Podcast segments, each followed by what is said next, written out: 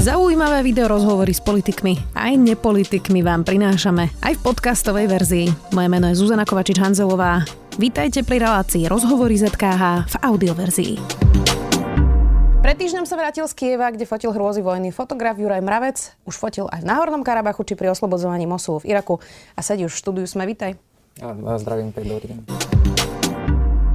Juraj, tak um, aké je to fotiť vojnu, ktorá je tak blízko domu, keď to porovnáš s tým? Ty si už teda bol viackrát vo vojne fotiť, ale, ale teraz je to vlastne za rohom.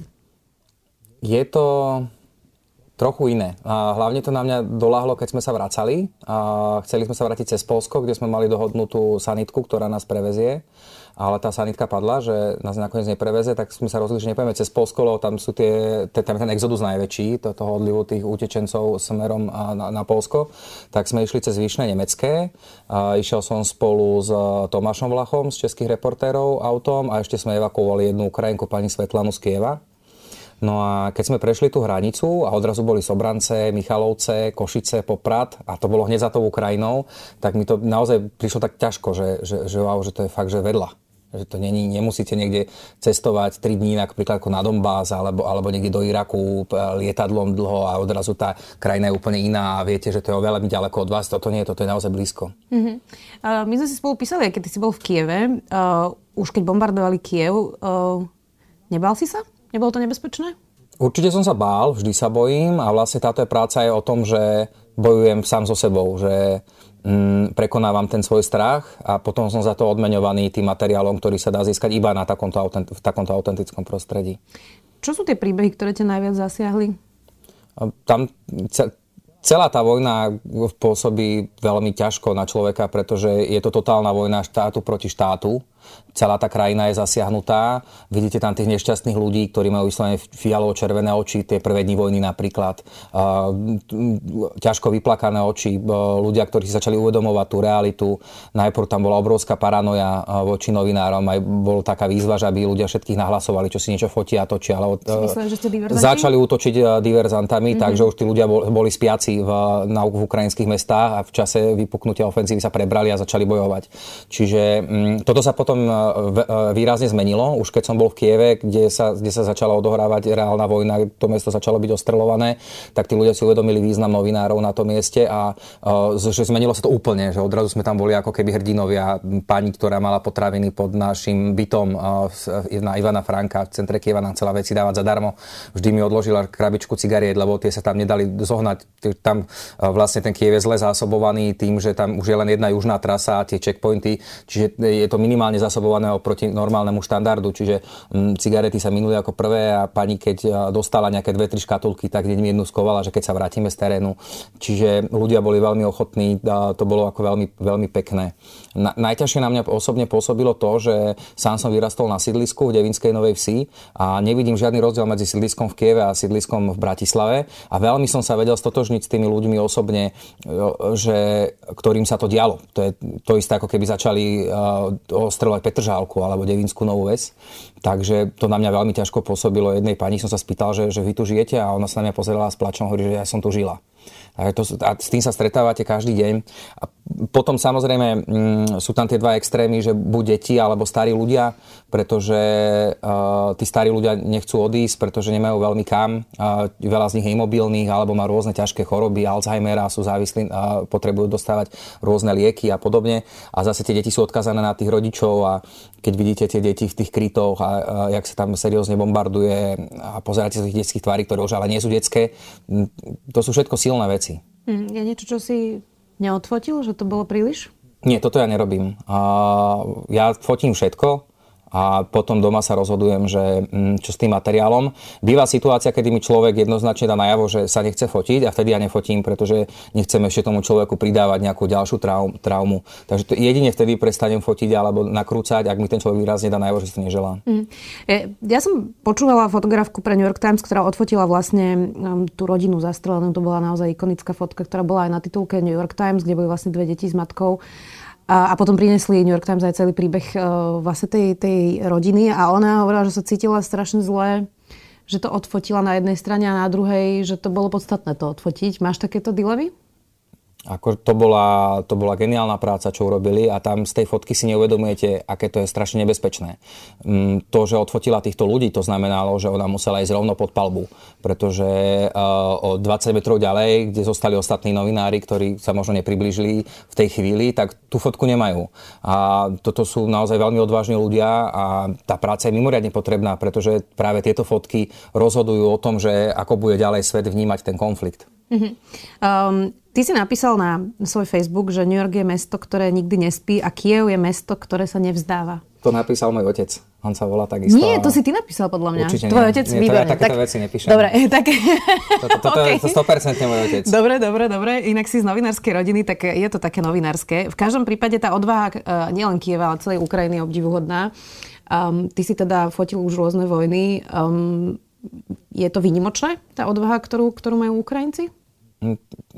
Vojna je v podstate všade rovnaká. Vojna je miesto, kde umierajú civilisti a vojna, je, vojna prináša so sebou aj množstvo hrdinských príhod uh, ich účastníkov, uh, vojakov a civilistov. A všade som sa stretol s obrovskou odvahou ľudí, ktorí bojovali za svoju krajinu alebo za svoju pravdu. Či už to boli irackí vojaci z Mosulu, sú neskutočné hrdinské príhody. Uh, či už to boli Armeni v Karabachu, ktorí naozaj do poslednej kvapky krvi boli rozhodnutí tam stáť a brániť, brániť Karabach. Čiže nejaký veľký rozdiel v tom nevidím. Tá, tá vojna je v mnohých veciach všade rovnaká. No a keby si mal povedať, že čo bolo napríklad v tom Iraku a v Náhornom Karabachu iné ako, ako na Ukrajine, je niečo iné, okrem toho, že teda krajina vyzerá inak, tomu rozumiem, ale, ale bolo to v niečom rozdielne? Tým, tým, že, tým, že tá vojna, je, ako som spomínal, je aj rovnaká v mnohých veciach, tak samozrejme je aj úplne iná. To, o, to, to ide o ten kolorit a o tú demografiu, kde sa tá krajina nachádza. Čiže Irak je Blízky východ, sú tam úplne iné zvyky, sú tam úplne iné nejaké aj tie štýly bojov alebo m, tradície.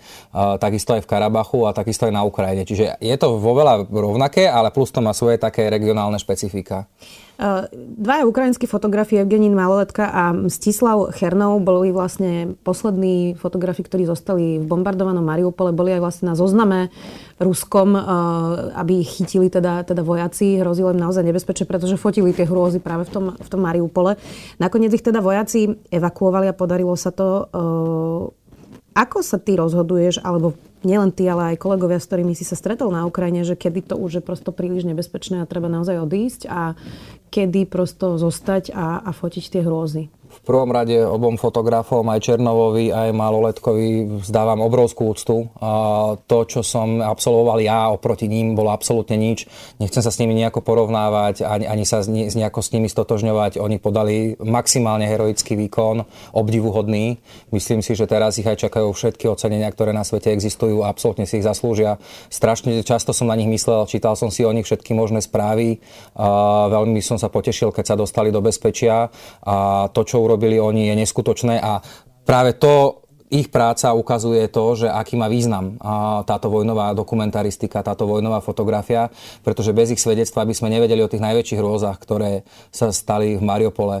Bez nich by sme nevedeli o umier- vykriku umierajúcej budúcej matky, ktorá prosila vojakov, aby ju zabili, ak má dieťa stratiť. To je niečo tak strašné a práve to sú tie dôkazy a to je, to je ten obrovský proste tá, ten prísun informácií k, k celému svetu, kde si musíme už seriózne položiť otázku, že či bude v poriadku, keď sa táto vojna skončí nejakým prímerím a Rusi sa stiahnu. Lebo po takýchto hrôzach a takýchto výpovediach to jednoducho nie je asi v poriadku. Mm, kedy som čítal e, v knižke od Urbana Všem sračom navzdory, ktorá vyšla od Absintu, takú múdru vetu, že, že vojna bez, mier bez spravodlivosti je horší ako vojna. A čo sa týka e, mňa, tak e, ja vychádzam z toho, že tento konflikt nebol môj prvý. A vlastne začal som na Majdane, potom som e, dokumentoval vojnu na Donbase, potom som bol rok v Mosule, potom na Hornom Karabachu. A tam sa, nau, tam sa celý čas učíte veci, ktoré buď dostanete ako vojak na, na nejakom špeciálnom výcviku a aj, asi aj to ťažko, lebo nejdete do ostrých bojov. A, a sú to naozaj skúsenosti, ktoré za tie roky sú veľmi cenné a z nich ťažím. Čiže... Uh, Čo napríklad? Ja viem plno vecí, ja, ja sa viem takticky pohybovať, uh, mám špičkový kurz paramedicíny, viem rozlišovať zvuky, viem rozlišiť odchádzajúcu palbu, prichádzajúcu, viem dokonca rôzne projektily rozlišovať. A a to sú veci, z ktorých ja ťažím. Čiže viem, že keď grad padol odo mňa do kilometra, tak viem vyhodnotiť tú situáciu, ako keď ten grad padne niekoľko desiatok, stoviek metrov od vás, kedy už ste priamo v ohrození života. Tedy by som sa balil a utekal by som preč. Mm-hmm. Čiže uh, viem, čo spraviť, keď po vás začnú strieľať, viem, kde sa mám skovať uh, najlepšie v teréne, viem, kde sa mám skovať, ak mám k dispozícii auto, uh, viem sa veľmi rýchlo po zemi presúvať. Uh, to sú veci, ktoré sa naučíte v praxi v tej vojne a po, potom ich úročíte. A podľa týchto vecí som sa ja rozhodoval. Ale rozhodne ja nepatrím k tým najodvážnejším. Tá vojna priťahuje veľmi zvláštnych ľudí a naozaj uh, niektorí tí vojnoví fotografii, ako keby ich mozog vôbec nevylúčoval ten strach. Uh, úplne udivujúce momenty som zažil aj teraz v Kieve, e, keď sme boli v Irpini, kde vlastne deň po mne zomrel americký novinár, dva, dva dní po mne e, e, novinár z Foxu a ukrajinská novinárka. Tak tam som bol svetkom takej situácie, že bol tam Andrea Lyon, to je špičkový svetoznámy brazilský fotograf, držiteľ Robert Capa Golden Medal, čo je pre vojnového dokumentaristu to najväčšie ocenenie, aké existuje. No a ja som, ja som sa na neho pozeral jak na blázna. Jednoducho my sme, my sme pod obstrelom gradov dobehli na posledný ukrajinský checkpoint, kde bola vlastne taká miešačka celá zhorená, za ňou sa skrývali vojaci. Tam bola ešte diera meter od nás gradu, ktorý tam padol pred chvíľou, sa z nej dymilo. A tam sa, tam, tam sa strhla hádka, pretože ukrajinskí vojaci nás už nechceli spustiť ďalej. A Andrej Lyon si povedal, že on akože absolútne ho nezaujíma, že čo ukrajinskí, ukrajinskí vojaci si myslia, že čo, čo on bude robiť. A on sa jednoducho, on povedal, že on ide fotiť mŕtvych civilistov do Irpiňa a on sa vybral z tej miešačky a kráčal tou ulicou preč z e, ukrajinskej línie, vošiel na územie nikoho a smeroval vlastne k Rusom a niekde tam zmizol. A Ukrajinci na ňo kričali s namierenými samopalmi, nech sa okamžite vráti. Ja som na to pozeral jak puk, to sa absolútne nie pravda. A ten typek niekde zmizol, odišiel a večer sa, sa niekde vynoril a mal fantastické fotky. Takže toto ale rozhodne nie som ja. To, toto by som nikdy neurobil. To je niečo absolútne začarov. To mi pripomína horolezcov, ktorí lezú bez lana alebo, alebo, alebo takýchto nejakých kde už musia byť nejaké zmeny v mozgu jednoducho, mm, kde ten človek necíti žiaden strach. Tak aj vojaci e, sú mnohí takíto, tak e, asi sa niečo také v tom mozgu e, deje. Mm, ja som spomínala, že ty si z novinárskej rodiny, ja teda som pracovala aj s tvojim otcom, aj s tvojou mamou v RTVS, tak oni sa o teba neboja? Je to ľahšie, že sú novinári, lepšie rozumejú tomu, že chodíš fotiť do vojny? Podľa mňa sa určite boja, ale ja to s nimi nejako neriešim. Tam není priestor na to, už keď máte môj vek a skúsenosti, aby ste nejaké svoje rozhodnutia riešili s mamou a s otcom. Na, na to není priestor. Akože je mi to ľúto, že musia prežívať tento strach, ale oni vedia, akú prácu som sa robiť, ja som k tomu dlhodobo smeroval a tak to je. Takže v pohode. Zvládajú to. Asi áno, no. Um, ty sa plánuješ vrátiť na Ukrajinu. Uh, kam pôjdeš? Máš už nejaký plán? Mm, kontaktoval ma môj kamarát z Getty Reporters, čo je špičková agentúra, Sebastiano Tomada, držiteľ Press Fota, s ktorým som bol rok v Mosule a sme dobrí kamaráti a verím mu. A on dostal assignment na apríl neviem presne z akého magazínu a chce sem prísť a ja by som teda išiel s ním.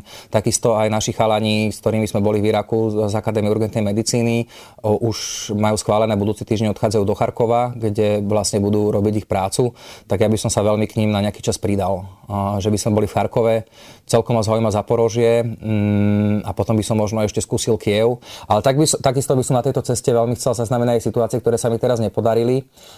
Z takých tých nie vyslovene frontlineových miest. Napríklad úžasný vizuál má, keď prinášajú mŕtvych vojakov do ich obcí a stovky ľudí klačia na zemi so sviečkami a, a preto, by som tam, vlastne. preto by som tam teraz, teraz určite chceli svojim autom a chcel by som byť ako flexibilný a zachytiť všetky tieto momenty.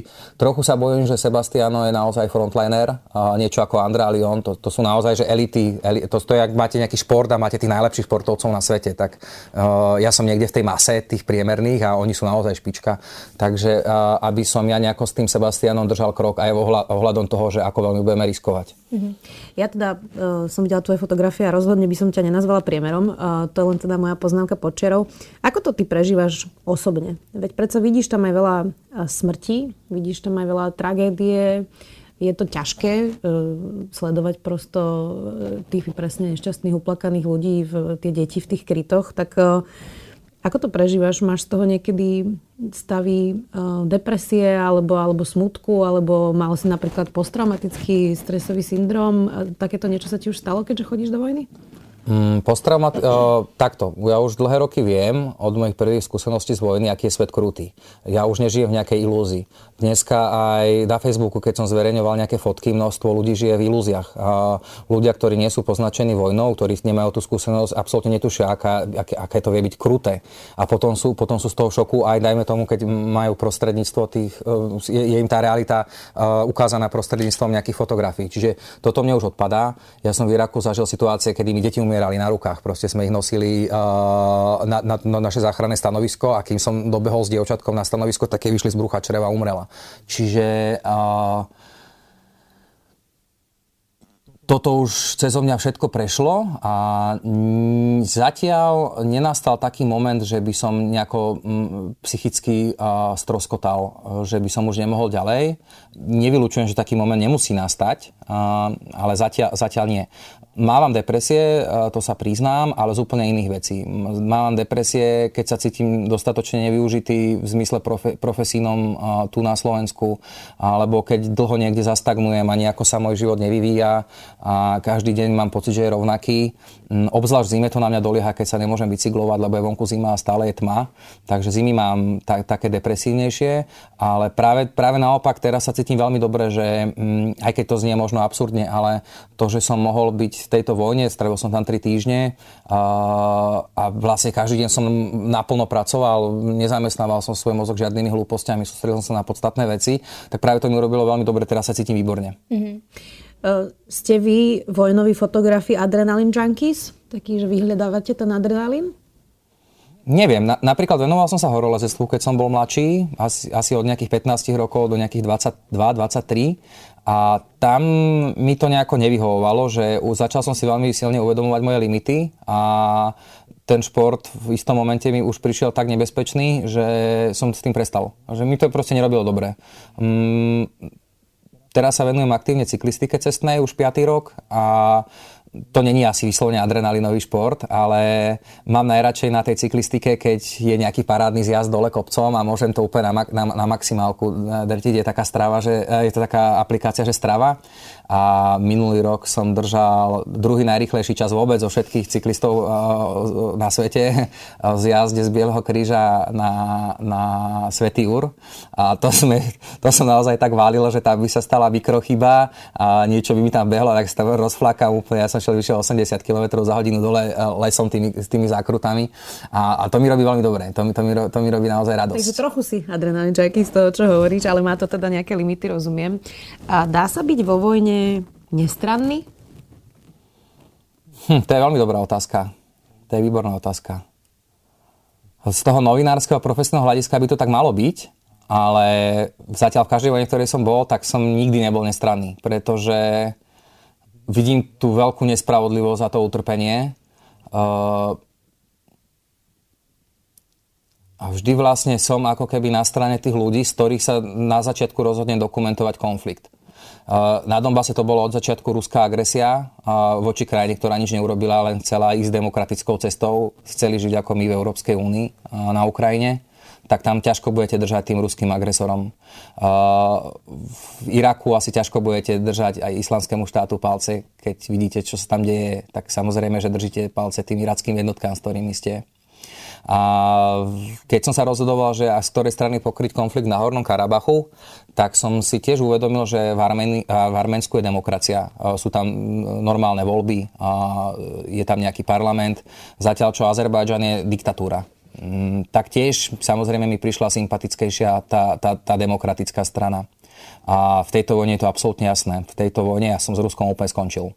Takže mm, v tomto nám to Putin vlastne trošku uľahčil. Uh, že to je naozaj... Veľmi nám to uľahčil a ľudia, ktorí dneska v našom regióne podporujú alebo obhajujú túto vojnu, tak e, mali by byť tiež súdení a nemali by chodiť po slobode, pretože sú to buď špioni, alebo sú chorí úplne. A čo by si povedal tým, ktorí majú ten whataboutismus, ako sa to hovorí, že no ale čo invázia do Iraku napríklad? Ty si v tom Iraku teda bol.